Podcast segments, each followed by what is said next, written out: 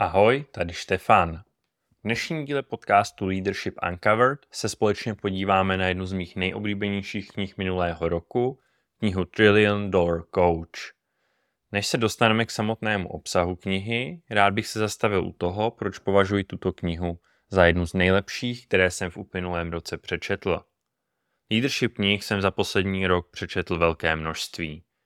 Některé z nich jsou přesné manuály, jak aplikovat leadership poučky, některé staví na konkrétních příkladech a snaží se nám na nich ukázat, jak máme postupovat my sami, když se do takové situace dostaneme. Další knihy jsou výčtem charakterových vlastností velkých lídrů historie a současnosti, no a některé knihy tvoří složité kategorizace chování lídrů, týmů a lidí, aby nám ukázali, jak s kým jednat a jak ke komu přistupovat.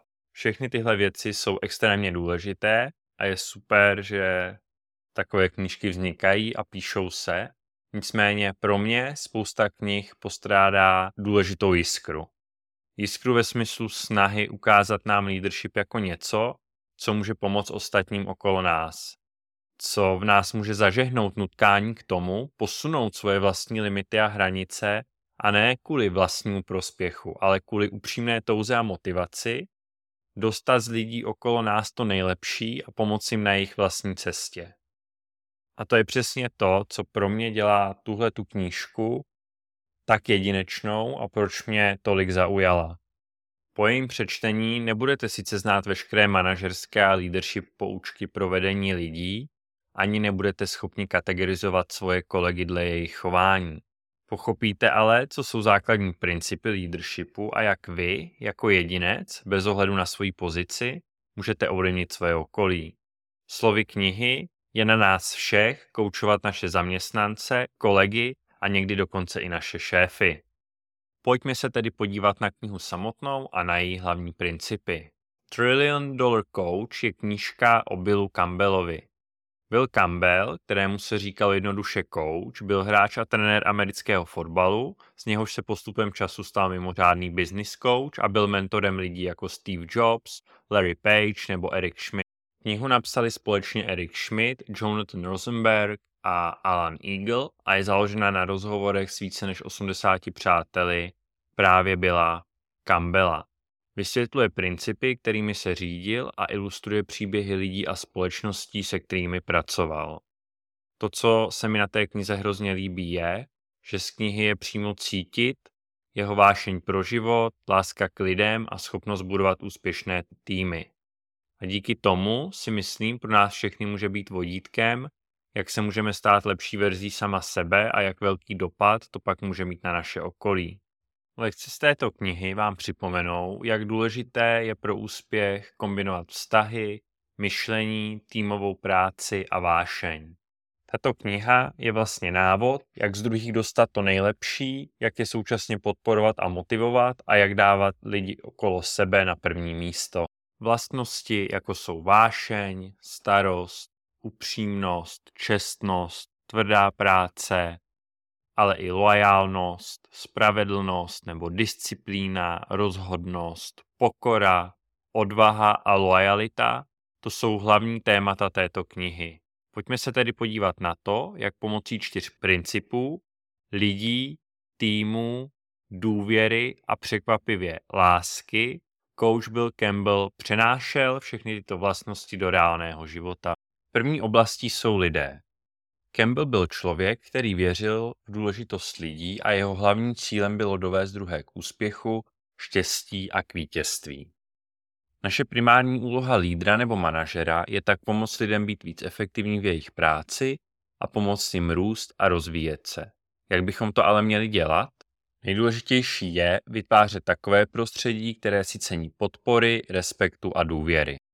To, co si z této části musíme odnést a co bych byl rád, abyste si vy do budoucna zapamatovali, je, že lidé jsou nejdůležitějším aktivem, který každá společnost má, které váš tým má. A vy, jako správný lídr, lidem pomáháte růst a dosahovat nejlepších výsledků. A proto, abychom jako lídři a manažeři byli schopni co největší podpory, je důležité lidi okolo sebe poznat. A to nejen na té profesionální, ale i na té osobní úrovni. A je extrémně důležité pochopit, že váš úspěch je svázán s úspěchem vašeho týmu, vašich lidí, což vyžaduje pochopení potřeb jednotlivých členů týmu a schopnost reagovat na ty jejich potřeby. Jak tohle můžeme uplatnit je, že budeme mít se svými kolegy nejprve nějaký vztah.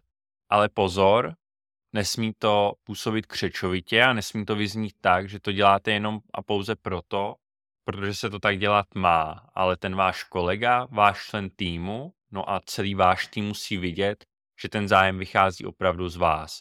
Protože velmi často se setkávám s tím, že lidi vědí, že tohle mají dělat, snaží se to dělat, ale ve finále to vyzní extrémně neupřímně, protože ten opravdový zájem nevychází z nich, ale jenom z toho, že si někde třeba přečetli, že by se tohle dělat mělo. Což je pak extrémně kontraproduktivní a ten, koho se ptáte, je akorát rozladěnej a podrážděnej, protože vidí, že to není upřímnej zájem. To znamená, že například na meetingu můžete začít small talkem až postupně od small talku přejít k těm výkonnostním věcem, jako je to, na čem ti lidé pracují, jak jim to jde, no a samozřejmě v prvním řadě, jak vy jim můžete pomoct v tom, na čem zrovna pracují.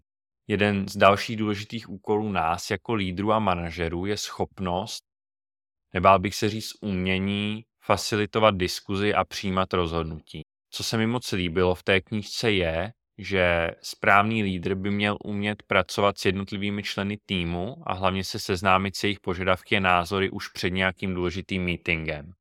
To znamená navnímat jejich požadavky a jít na ten daný meeting s jasnou představou, jak můžete tu diskuzi facilitovat, jak ji můžete řídit a posouvat, co jsou požadavky jednotlivých stran nebo lidí a jak je dostat od hádky k nějaké konstruktivní diskuzi. To znamená sdílení informací mezi sebou a ne trávit čas dohady a konfliktem. Jen tak jsme na konci dne schopni přijmout takové rozhodnutí, které vychází ze skupinového myšlení a na které má podíl celý tým. A je důležité si pamatovat, že lidé často rádi přijmou i rozhodnutí, se kterým nebyli na začátku v souladu a bylo v příkrém rozporu s jejich názorem, ale k tomu dojde pouze a jenom v případě, pokud dáte všem dostatečný prostor pro vyjádření a sdílení jejich názorů. To znamená, že byste měli být facilitátorem, který umožní všem vyjádřit své názory a přitom udržovat ten rozhodovací proces efektivní a směřovat k nějakému danému cíli, k nějakému danému rozhodnutí. V téhle části se ta kniha taky věnuje tomu, jak efektivně pracovat s rušivými elementy v týmu, tedy lidmi, kteří z nějakého důvodu vyčnívají či narušují to zaběhnuté fungování týmu. Velmi krásný pojem, takzvaní brilantní potížisti, tedy lidé, kteří mají negativní dopad na týmovou dynamiku, ale mají třeba obrovský přínos s tou svou prací. V tomto případě může být pro nás jako pro lídry obtížné určit, jestli ty pozitiva, to znamená ten přínos, který má takový člověk, převažují nad těmi negativními aspekty. A z mých zkušenosti se musíte jako lídr naučit, jak využít tu, řekněme v uvozovkách, negativní energii těchto potížistů k tomu, aby místo boření něco tvořili, protože to často nejsou lidi negativní, naopak jsou to lidi velmi kreativní, s velmi velkou energií, ale občas, když my jako lídři a manažeři nenasměřujeme tu jejich energii správným směrem, tak se nám může stát, že to ovlivní negativně celý tým okolo nás. Ale pokud tu naši práci děláme dobře, tak ukážeme ten jejich vnitřní oheň a tu touhu nasměrovat správným směrem, směrem k nějakému projektu, práci, směrem k výkonu a k těm pracovním úkolům a pak z toho může profitovat celý ten tým. Samozřejmě a opět velmi důležitá věc, pokud máme v týmu nebo pokud máme okolo sebe lidi, kteří lžou, nedá se na ně spolehnout, nemají žádnou integritu, tak to samozřejmě je jasná věc a my se jich musíme urychleně zbavit, protože takové chování je toxické a i když jsou výkonní sami o sobě, tak celkový výkon týmu ovlivní víc, než je zdrávo, samozřejmě tím negativním směrem. No a pokud už dojde k tomu, že budeme muset někoho vyhodit, tak bychom měli toho člověka vyhodit tak, aby odešel s hlavou styčenou a s nějakým respektem. To znamená, že když někdo opouští naši společnost, náš tým, tak by to vlastně ve finále mělo být pozitivní pro obě ty strany. Mělo by to mít pozitivní impact na obě ty strany, jak na tu společnost, ve smyslu na ty lidi, kteří v tom týmu zůstávají, tak i na ty lidi, kteří ten tým opouští. A my jako manažeři bychom měli udělat všechno, aby pokud se zbavujeme nějakého člena týmu, tak aby to proběhlo hladce a vlastně obě ty strany byly na konci spokojený. Další oblastí, které se kniha důkladně věnuje, je důvěra. Pokud chceme budovat tým, tak je extrémně důležité, aby jsme si vybudovali nejdřív důvěru s těmi lidmi, které v tom týmu máme. Čili důvěra, základní stavební kámen prakticky veškerých vztahů, a to nejen v biznisu, ale i obecně. A může to znít samozřejmě, že je důvěra důležitá, ale velmi často si myslím, že se na ní speciálně v těch pracovních vztazích zapomíná a přitom je to uhelný kámen jakýhokoliv fungování s vaším týmem a s vašimi kolegy. Já osobně mám důvěru spojenou se schopností otevřít se druhému člověku a celému mému týmu. Důvěra pro mě znamená dodržet slovo, znamená lojalitu, znamená pro mě integritu, ale i to, že jsem diskrétní. Je to zkrátka schopnost, díky které můžu budovat nějaký vztah. Protože díky důvěře můžu získat pocit bezpečí, nějaké ochrany, jistoty a dá se říct komfortu v tom týmu. Já se velmi často setkávám s tím, že slyším, že není dobré si budovat takhle blízký, hluboký vztah se svými kolegy, protože pak, hlavně ve chvíli, když se něco semele, když je nějaký problém, když ten člověk začne třeba pracovat neefektivně, tak je velmi těžké tomu člověku říct, že pracuje špatně, nějak ho korigovat, ale já si myslím, že to tak není.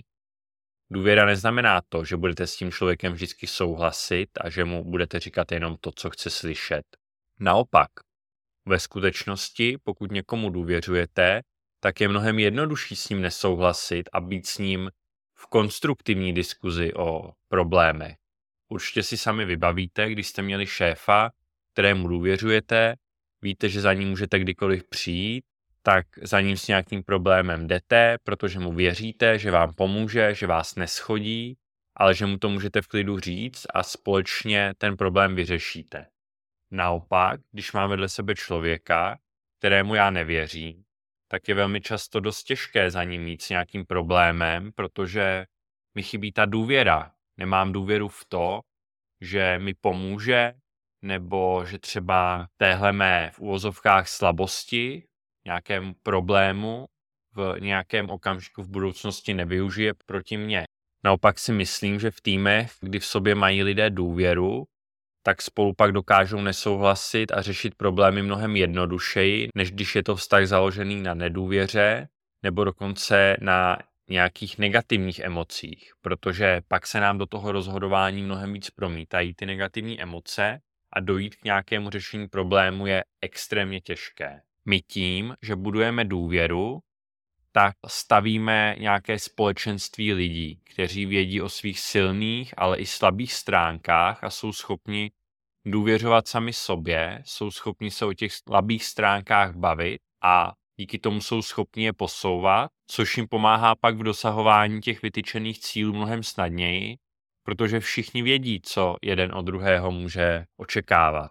Já se tady budu trochu opakovat, ale pokud si chci vybudovat s někým v týmu důvěru, je opravdu důležité projevit upřímný zájem, věnovat plnou pozornost tomu člověku, se kterým zrovna něco řeším nebo se kterým jednám, opravdu poslouchat, vnímat, starat se a tohle aktivní naslouchání je obrovský pomocník při budování důvěry. S důvěrou souvisí také další bod a to je transparentnost a upřímnost, což v sobě zahrnuje několik věcí.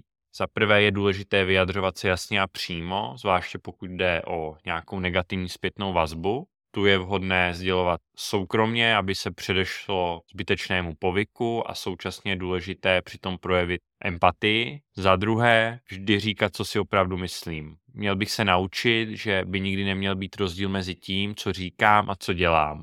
A poslední věcí týkající se transparentnosti a upřímnosti je dost často snaha lídrů a manažerů si hrát na něco, co nejsou, například proto, aby si získali náklonnost ostatních v tým. To rozhodně nedělejte, protože to nejlepší, co můžete pro vybudování důvěry udělat, je, když budete sami sebou a nebudete si na nic hrát. Od lidí a důvěry se nyní můžeme posunout k další důležité věci a to je tým. Co se týká týmu, tak zmíním několik hlavních aspektů, o kterých ta kniha hovoří. První z nich je, jakým způsobem do týmu získat správné jedince a co by vlastně měli mít za atributy. Když stavíte váš tým, je důležité vědět, jaké vlastnosti mají mít ti lidé, kteří jsou v tom týmu. Samozřejmě ten člověk musí být chytrý a tvrdě pracující, musí mít vysokou integritu, musí to být člověk schopný. Ale tou tajnou přísadou by pak měla být vůle, odhodlání a vášeň, protože v týmu chcete lidi, kteří jsou schopní překonávat problémy a překážky, kteří mají tah na branku a to odhodlání něco, něco dokázat s tím svým týmem. Další důležitá věc, a to třeba já sleduju hodně u lidí, který jsem hajroval, nebo u lidí, kteří nově nastoupili, je, jak velcí jsou týmoví hráči. Zejména jestli říkají já, anebo jestli používají my. Protože pokud hodně říkají já, jako já jsem udělal tohleto, já jsem udělal támhleto, nebo vy to tady děláte všechno blbě, já to budu dělat takhle a lépe, tak je to dobrý ukazatel, jak moc velký individualista člověk je. Protože když vám někdo na pohovoru například vyjmenovává svoje úspěchy, tak i k těm úspěchům potřeboval vždycky nějaký tým, svoje kolegy, takže pokud už na pohovoru ten člověk mluví, že udělal tohle, vymyslel támhleto, on byl zodpovědný za tohle a nikdy nepoužije my v souvislosti s tou bývalou firmou, anebo klidně už v souvislosti s tou aktuální pozicí, na kterou se hlásí, tak to může být minimálně nějaká žlutá vlajka, protože vy do týmu chcete převážně týmové hráče a ne lidi, kteří, a to platí hlavně v okamžicích, když je nějaký problém, když se nedaří, kteří kopou jenom sami za sebe. Vy do týmu chcete týmové hráče a lidi, kteří od začátku rozumí tomu, že úspěch vaší společnosti, vašeho týmu a dokonce i jich samotných závisí na tom, jak dobře funguje celý tým a jak dobře pracujete dohromady. A je to právě vaším úkolem vybrat si tyhle správné hráče. Ideální z dlouhodobého hlediska dávat přednost potenciálu před zkušenostmi, protože zkušenosti jsou sice důležité, ale potenciál pro růst a adaptabilita, to je často pro ten dlouhodobý úspěch toho týmu mnohem důležitější. Týmy budujeme především proto, aby řešili nějaké problémy, ať už akutní nebo dlouhodobé. A tady, možná trochu neintuitivně, jedna z úžasných pouček v té knížce, vždycky pracujte především na týmu a ne na problému. Jinak řečeno, soustřeďte se na to, jestli máte v týmu správné lidi, kteří zvládnou vyřešit daný problém, jestli mají všechno, co potřebují pro to, aby ho vyřešili, a kdo vůbec jsou ti lidé, kteří pracují na tom problému. Je důležité řešit problémy a konflikty otevřeně, ale také se rychle posunout k hledání konkrétního řešení a pokračovat vpřed. Ne někoho obvinovat, dávat někomu něco za vinu, ale řešit to, jak daný problém opravdu vyřešíte. To znamená toho slona v místnosti posadit do centra, vyřešit ho jako první a ne pod vlivem emocí a tím, že se celý meeting nebo dokonce několik dnů bude řešit, proč, co, kdo a jak udělal, ale spíš a pouze fokusem na řešení toho daného problému. Další důležitou součástí je, že úkolem nás jako lídrů je vytvořit takové prostředí, které podporuje týmovou mentalitu vítězů. To znamená, aby náš tým měl mentalitu, že chce vyhrávat, ale že chce vyhrávat správně. Týmovou prací, závazkem, integritou. To znamená vyhrávat jako tým, ne jako individualisti a vyhrávat eticky. Takže je to goal-oriented prostředí, který je ale etický. Tým potřebuje lídra a vy ho musíte týmu poskytnout. Především a hlavně, když se řeší problém, je potřeba ukázat ještě větší míru loajality, závazku a rozhodnosti. V těch obtížných časech je extrémně důležité, aby váš tým viděl, že jste schopni vést s rozhodností. Nikdy si nemůžete dovolit přešlapovat na jednom místě nebo říkat jednou to a podruhé ono. Nemůžete si dovolit pochyby, protože pokud budete mít pochyby a nebudete zavázáni k nějakému výsledku, k nějakému rozhodnutí, tak ani váš tým nebude zavázán a bude mít pochyby. A čím hůř v tom týmu je, tím víc vy jako lídr musíte ty atributy vůdcovství projevovat. A v neposlední řadě, což je velmi důležitá věc, u řešení problémů, tak i u normálního fungování, my jako lídři, jako manažeři, jako mentoři našich týmů a těch lidí bychom měli být schopní fungovat jako jakési lepidlo. Abyste vyplňovali mezery, abyste byli schopni ještě dřív, než dojde k nějakému hlubokému problému, poznat, kdy lidé začínají být frustrovaní, abyste byli schopni jim naslouchat, hledat vzorce chování jednotlivých členů týmu, abyste byli schopni pozorovat a poslouchat a abyste díky těmto vlastnostem fungovali pro ten svůj tým tak, že budete v pozadí, budete zjišťovat, kdo jaký má názor, budete se snažit vysvětlovat nesrovnalosti a budete se snažit přibližovat komunikační rozdíly. To znamená, že když pak přijde čas na to konkrétní rozhodnutí, tak už ten tým bude sladěný, bude připravený a to jen díky tomu, že my jako lídři jsme se snažili zacelovat ty rozdíly mezi jednotlivými členy týmu. Poslední část se věnuje kritickému aspektu vedení, lásky a péči o lidi. Skvělí lídři nejsou jen dobří ve strategii nebo obchodních dovednostech, ale skutečně rozumějí svému týmu a navazují svým osobní vztahy. Celá tato část by se vlastně dala shrnout do jedné věty z knihy. Pokud se chcete starat o lidi, musí vám na nich záležet, protože lidé ve vašem týmu jsou lidé a celý tým posílí, když zboříte zdi mezi profesionální a lidskou stránkou. Za prvé je klíčové chápat, že lidé mají životy i mimo práci. Je fajn znát jejich osobní zájmy a starosti. Když přichází těžké časy, je důležité se ukázat a podpořit váš tým. Tím vším ukazujete, že vám na vašem týmu záleží a to nejen jako na pracovnících, ale jako na lidech. Díky této knize jsme mohli prozkoumat přístup Billa Campbella k vedení lidí, který je založen na důvěře, týmové práci a lásce. Tato kniha nám ukazuje, že skvělé vedení přesahuje hranice pouhých manažerských dovedností. Že skvělé vedení je o porozumění, o skutečné péči o lidi, vytváření silných a propojených týmů a o vedení s integritou a vášní.